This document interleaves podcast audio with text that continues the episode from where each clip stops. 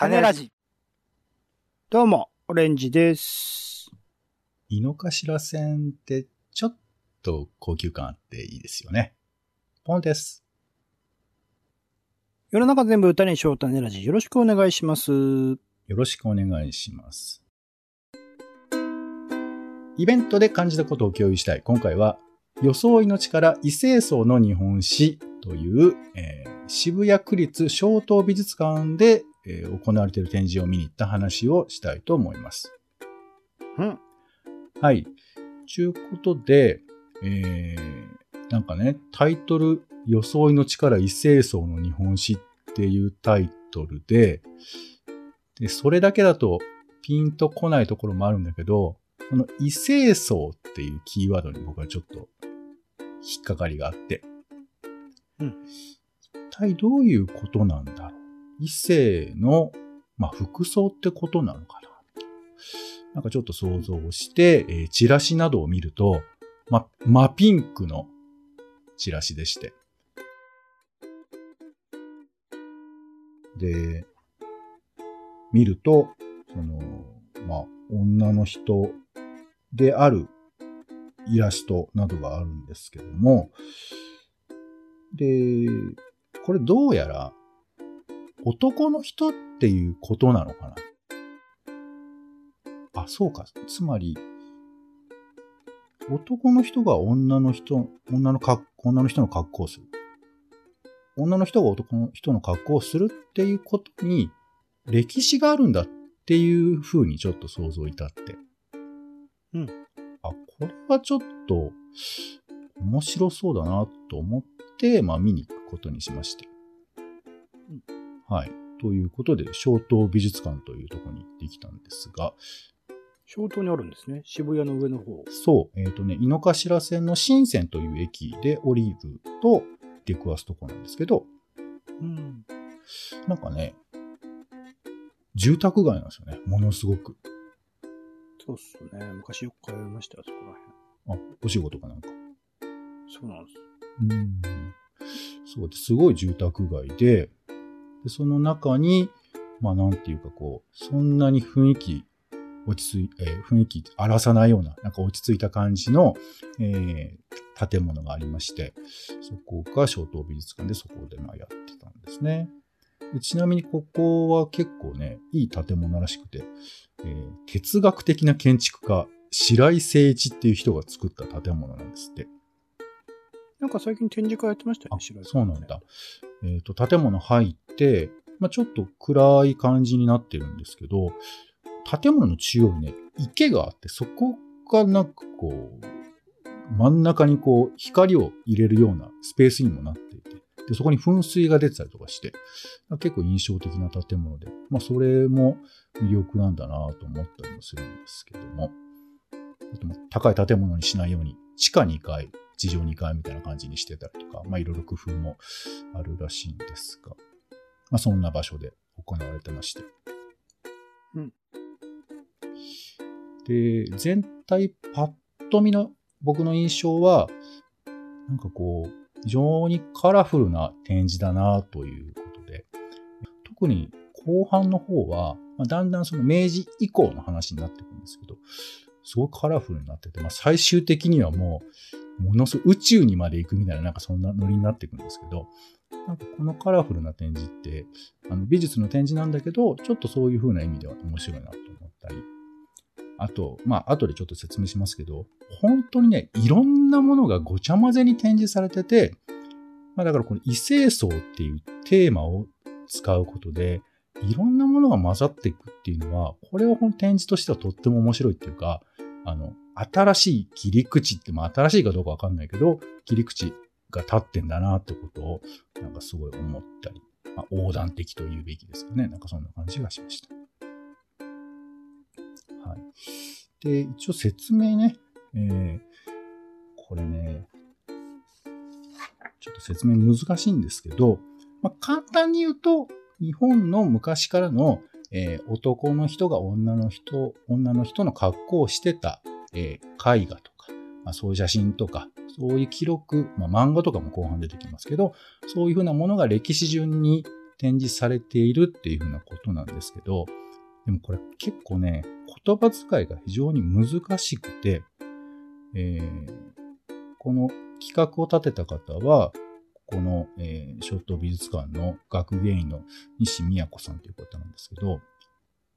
現代社会においても性別における男と女の二項対立は根強く残っている。で、この異性層という言葉自体も、この二項対立を前提としていると、まあ思うと。だからこの言葉について、今回の検事を準備する中でとても悩んだんだっていうことを、あの、文章で書かれていて。で、つまり、異性層ってことは、男性性、女性性というのが明確にあって、それがまあ、どちらかの格好をするというようなことだから、現代においてこういうふうな表現っていうのはどうなんだろうかという観点もあるし、でも、間違いなくそれが明確にあるし、まあそれはいろんな観点で語られることなんだろうなと思うので、あ、そっか、このデリケートな課題になんか向き合っているんだなというふうに思ったし、あの、展示のチラシなども見てても、単純に二元論するとか、あとまあ、この、いわゆるジェンダー論を振り回すみたいな、そういうふうな展示にもなっていないあたりが、これはすごくデリケートなところを通っている展示なんだなってことをちょっと思ったりはしました。はい。で、まあ、ちょっとね、ざっくり構成どんな感じなのか、えー、全部で8章に分かれてて、えー、一番最初、1章が日本の古の異性層ということで、一番最初に出てくるのが、大和武の御事なんですよ。で、なんかね、えー、っと、大和さんが 女装して、えー、敵を油断させてみたいなくだりが出てきて、その、まあ、えー、絵画がそこに最初に出てくるんですよね。その辺から始まっていきます。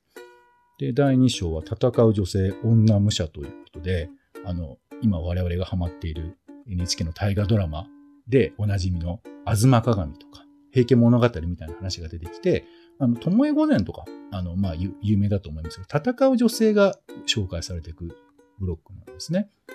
で、女の人の鎧とかも出てきます。女の人は鎧を着るもんじゃないみたいな、そういうふうなものだったりとかするらしいんですけれど、戦う女性というふうなものがいたんだよみたいな話が出てきたり。で、この辺からもわかるんですけど、あの、なんとなく日本の中では、あの、もちろんそのいろんな視点はあるんだけれども、えー、男性が女性の格好をするっていうふうなことが、一つまあ許容されているようにも見受けられるということですよね。で、あとね、3章、若い男性、若衆、えー、若い男性というふうなものの取り扱いが、まあ、ある意味、こう、えー、ちょっとこう性的に扱われるとか、若い男の人も性別的に女性っぽい服装をするみたいなこととかがあるとか。で、4章、江戸の異性層。これ歌舞伎の話ですね。ちなみに歌舞伎には、もう歌舞伎一番最初に始めた人は、えー、女性と言われてて、女歌舞伎がもともとあって。出雲の人ですよね。そう、奥国さんですね。それが、えー、禁止されるっていうふうな話の流れがあるんですよ。うん、で、野郎歌舞伎だけが残っているという話とかね。で、5章。江戸の異性層。まあ、いろんな物語。えー、例えば、あの、南宋里見八犬伝とかでも、えー、女装をしている男性が出てきたりするんですって。っていうふうに、まあ割とこう、物語の中、いろんな話の中に、えー、女性、まあ比較的これ、まあ歴史的なことというか物語化されているものとしては、まあ、えー、女装している男性の話が、まあ割と残っている。まあでも割と強要されてるなって印象。で、えー、次に、まあ、回を変えて2回ですね、上がりますと、えー、6章、近代の異性層ということで、まあ、近代どう取り扱われているかみたいな話が出てきます。で7章、現代における異性層。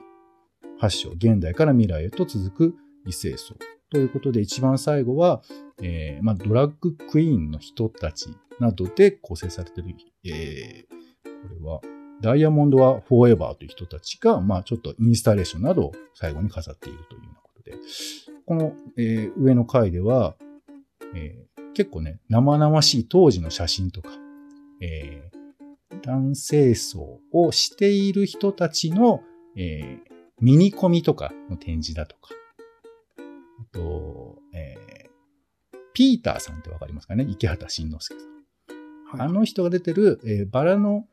壮烈っていう映画の予告編が流れてたりとか、まあ、ちょっと我々が割と想像できる範囲の、そういう人たちの、え活動だとか、あとリボンの騎士とか、ベルバラとかそんな話も出てきたりしてます。はい。まあ、みたいな展開になってまして、えっ、と、あの、もちろん最初の断り書きに、これはあくまで一部ですと。すべて網羅しているわけではないけれども、まあ、でもざざっくり見ると、異性層の歴史、特に日本の歴史というのがこんな感じだったんだなっていうのがまあわかるという展示になってました。はい、で、まあ、ここからはいくつかちょっとこういうことあったんだっていうのを、え気になった話いくつかしたいと思うんですけど、まず一つ目に、女性の格好をするとか男性の格好をするっていうのは、まあ、特に子供なんかは、なんか魔除けみたいな意味合いもあるんだ。だから、あえて子供に男の子なんだけど、えー女の子の格好をさせるみたいな話は結構あって、この展示には出てこないけど、結構アメリカとかでも有名な大統領が子供の時も完全に女の子にしか見えない格好をさせてるとか、そういうのもあったりするんですって。で、この辺の理由の一つにあると思うんですけど、旧約聖書の中には、えー宗教上、男性の格好、女性の格好を、まあ、違う異性の格好をしてはいけないって書いてあるんですよ。うんだから、そもそも、まあ、西洋的な価値観においては、まあ、いわゆるその異性層することは特別なことみたいな、そういうふうな扱われ方がまあ宗教的にはあったっていうことなんですよね。そう。でも、まあ、日本の中では、男性、女性の格好っていうふうなものが、もうこれはだからね、許容されてたと考えるべきか悩ましいんですけど、まあ、もともと歌舞伎のスタートが、えー、出雲の奥国さんで、で、男性っぽい格好をするみたいなこととかがあった。っていう流れがあるとすると、まあ割と許容されてたな、のかななんて感じもしたりして。で、これが面白いなと思ったのは歴史があるんだけど、さっきも言ったみたいに歌舞伎ね、えー女歌舞伎がまあ割と存在してたんだけど、てかこっちのがメインだったのかな？でそれが1629年江戸時代ですよ。えー禁止されるのね。風紀を乱すという理由で。うんで、さらに、その、えーあと、1652年、えー女歌舞伎が、えーダメになったから、今度は、若い男性がやる若衆歌舞伎。これなんで若い男性かっていうと、えー元服すると、頭をほら、反らなきゃいけないじゃないですか。だから、反る前の若い男性は、前髪があるんで、女の人にま見えるってことなんだろうね。だからそういう意味でまあ魅力的にも見えると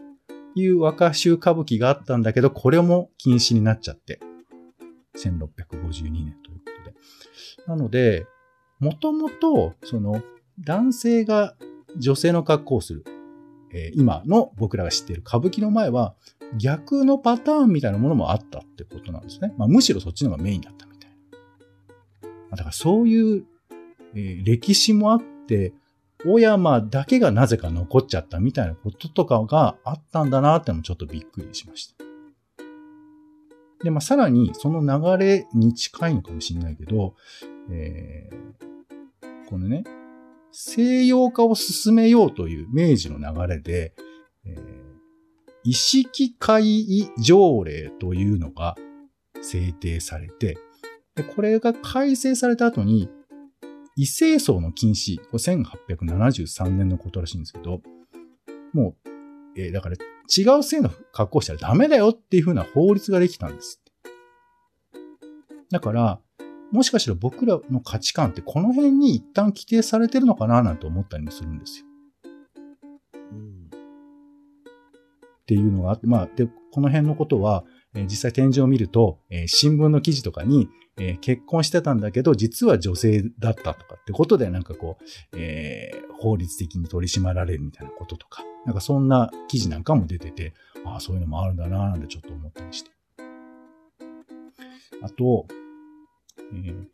展示の中で、まあ、女性の洋服が飾ってあって、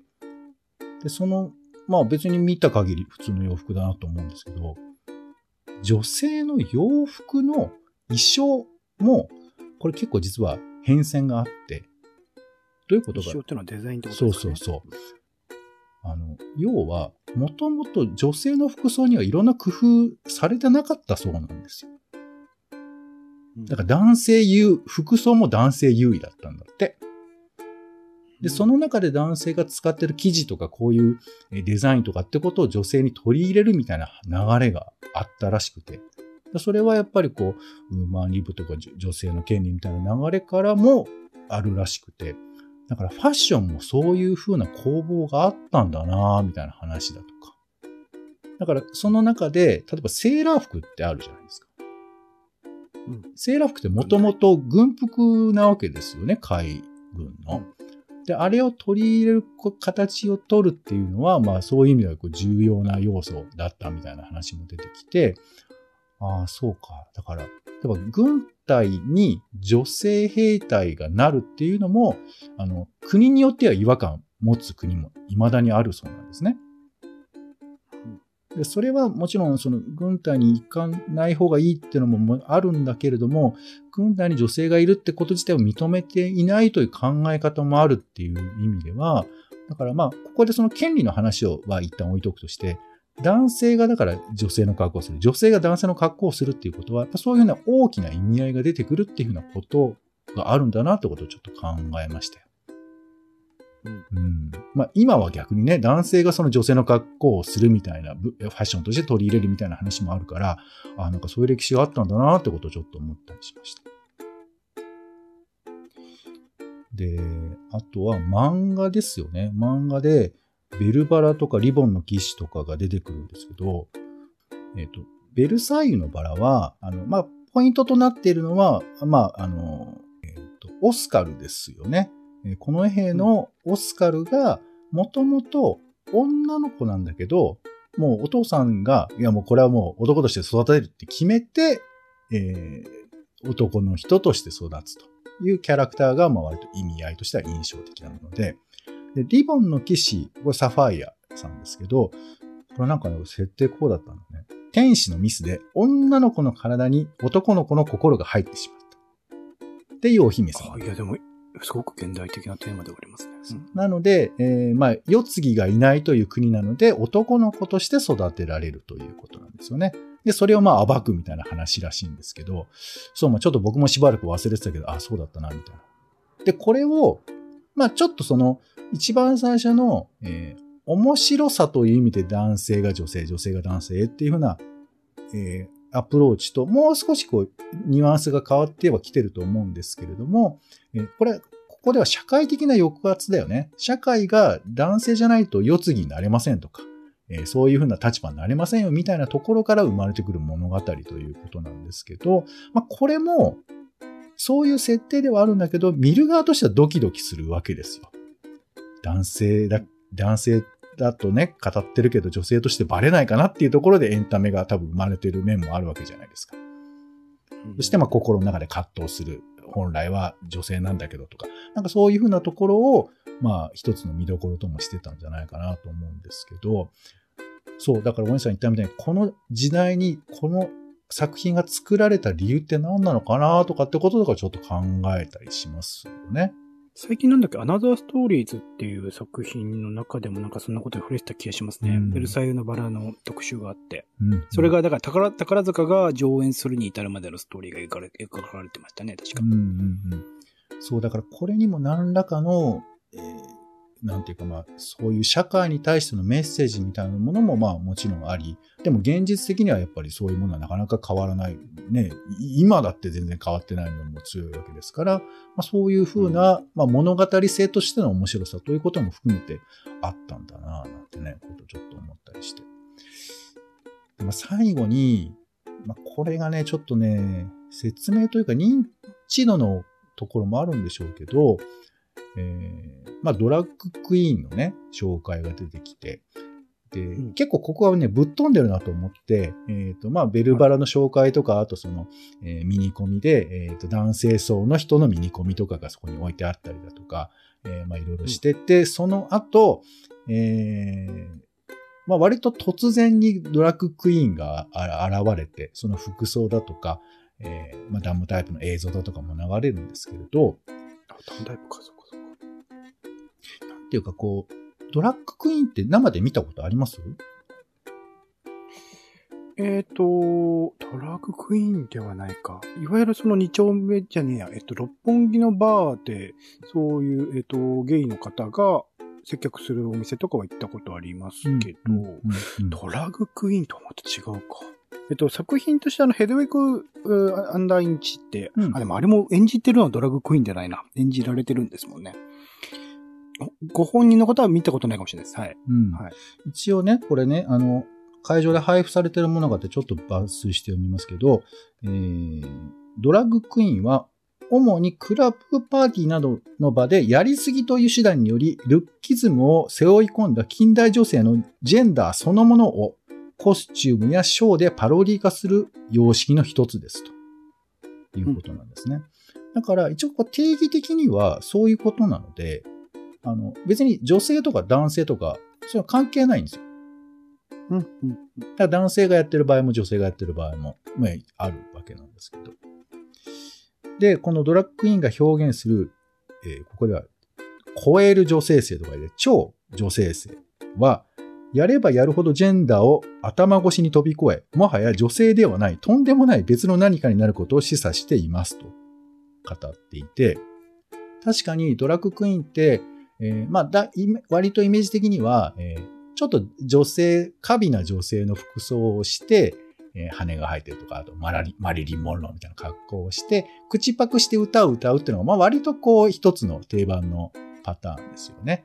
それをショーとしてやってるんだけれども、その過剰な女性性を作っていくことが、もうもはや一つの別なものになってるっていうふうなこと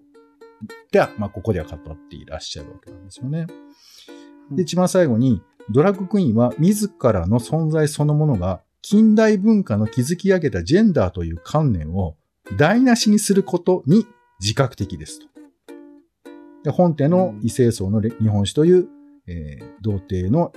童貞へのアンサーとしての一つの台無しな結実を用意させていただきましたということで、まあこれは見ていただければと思うんですが、なんかこう、いろいろ巡ってきた最後に、まあ僕はちょっと飛んでるなと思ったのは、このドラッグクイーンっていうものに対する距離感が人によって違うから、なんかピンとくる人と、こう、どういうことなんだろうと思う人、まあいろいろいるのかなとはまあ思ったんですけど、ただ、やっぱこう、キュレーターというか企画する側としては、この異性層からどうやって解き放っていくかみたいなこととか、視点をこう、幅広く、まあ、もしくは逆転させるってことをどうやって作るかみたいなことの工夫が必要だったんだろうなと思って、なるほど、これはなかなかにして面白いし、僕も見終わった後に、いや、これはちょっとなんかわかりやすくこれが正しいとか、そんな説明は足りなさすぎるなとか思っちゃって、こりゃ大展開の展示だなと思って、まあ、会場を後にしたというところなんですけども。うんうんあのーまあ、僕の感想なんですけれども、あの普段、性のことについてそんなにこう語ることってないじゃないですか。うん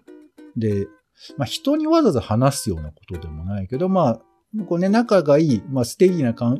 係の人だったらそういうことを話すのかもしれないけど、でも例えば自分の洋服が、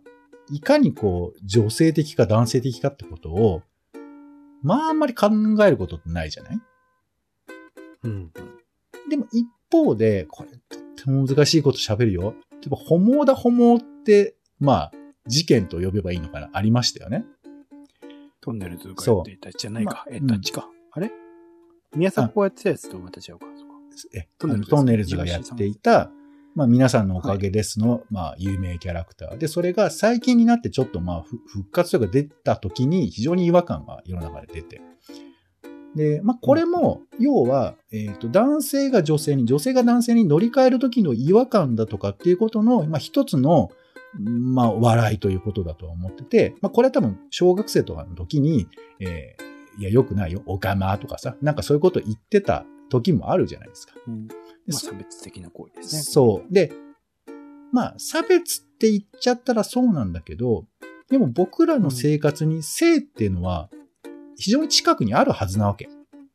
本来は。うん。だけど、なるだけ漂白して生きようっていう風にするのは、割と僕は日常なのかなと思っていて。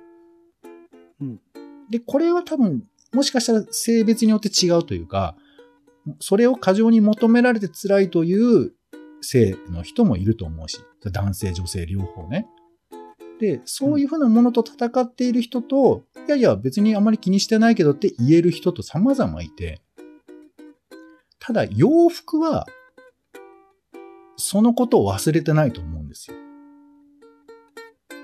多分、そう僕が着てる服はこれは、もちろんそんなに男男してるつもりじゃないけど、でも多分男が着る服なんだと思うわけ。うん。うん。で、外に出てとか、なんか清掃してって言ったら、まあ、やっぱりスーツ着るとかあるじゃないですか。だから、装いっていうものが、いかにしてそういうふうなものから分けられないものなんじゃないかなってことをちょっと僕は改めて思ったんですよね。うんで、しかもそれに無自覚であるってことですよ。うん。まあ、これはちょっと人によって濃淡あると思うんだけど、少なくとも僕は日々そういうことはあまり考えてはいないなと思ってさうん。ただこの日本史、歴史を紐解いていくと、自分のこの現在地の洋服っていう風なもの、服装という風なものは、実にそういう風なものの意味性を本来持っているんだけど、ないですないですって私はこう思い込んでるみたいなところがあるなと思ったんですよね。うん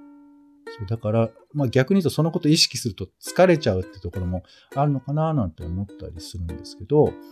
その、もう、もはや内面化してて、確認することすらおぼつかないようなその性みたいなものを、なんか意識化されたなっていう感じがしたんですけど、お兄さん、まあ、聞いても難しいと思うんですけど、自分の性、性別、どう普段付き合ってます？まあ、意識的に多分え選んでるのは男性層なんでしょうが、まあ、別にそうっすね。街中で女性層をしてる男性がいても、男性層をしてる女性がいたとしても、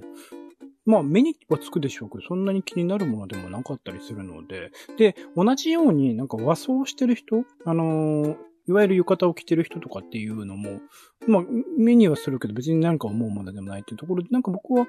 世の中的な見方としては、その、別に気にならないような、なんか世の中になっていけばいいよなっていう風な感じ。それぞれがファッションっていうのは、もちろんその意識的にその男性になりたい女性とか女性になりたい男性とかっていうだけじゃなくて、なんかいろいろな服の着方っていうのはあっていいだろうなとか思うし、あの、スコットランドでしたっけ？普通にスカート履く習慣とかありますよね、風習でね。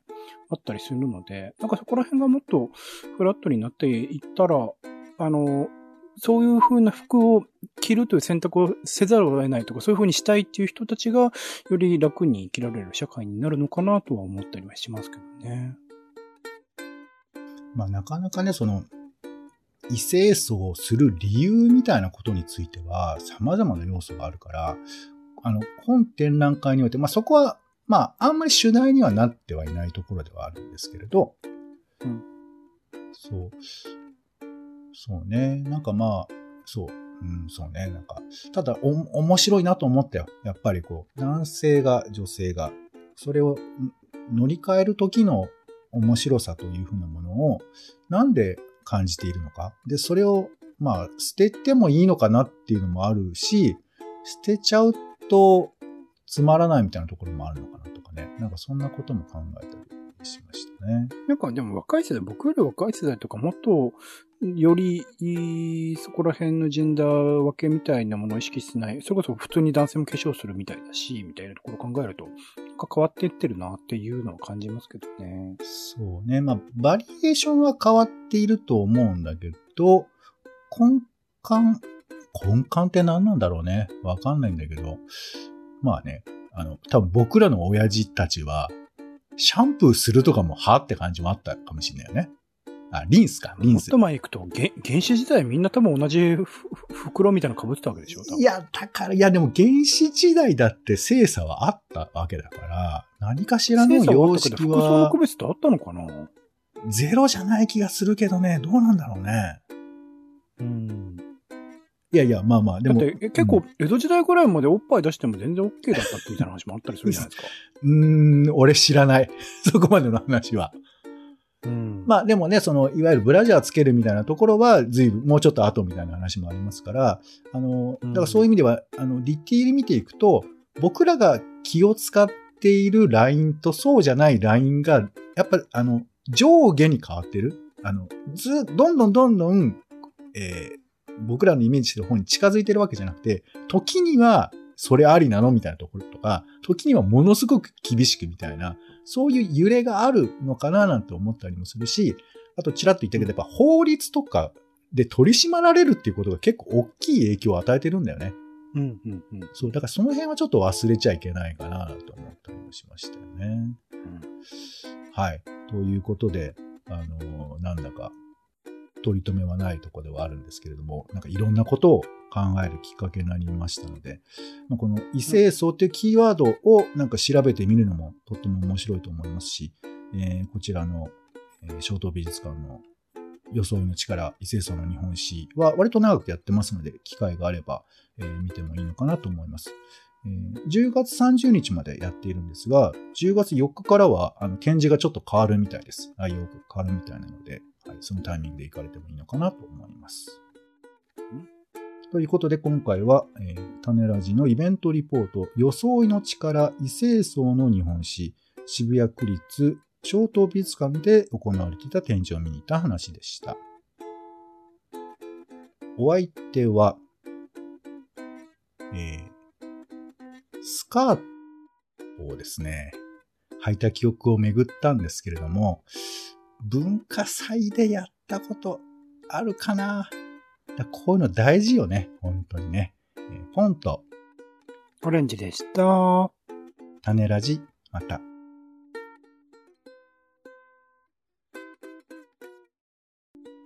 種ラジはほぼ毎日配信をするポッドキャストです。Spotify や Apple Podcast にて登録を。更新情報は Twitter。本編でこぼれた内容は公式サイト種ラジ .com をご覧ください。番組の感想やあなたが気になる種の話は公式サイトのお便りフォームから。お待ちしています。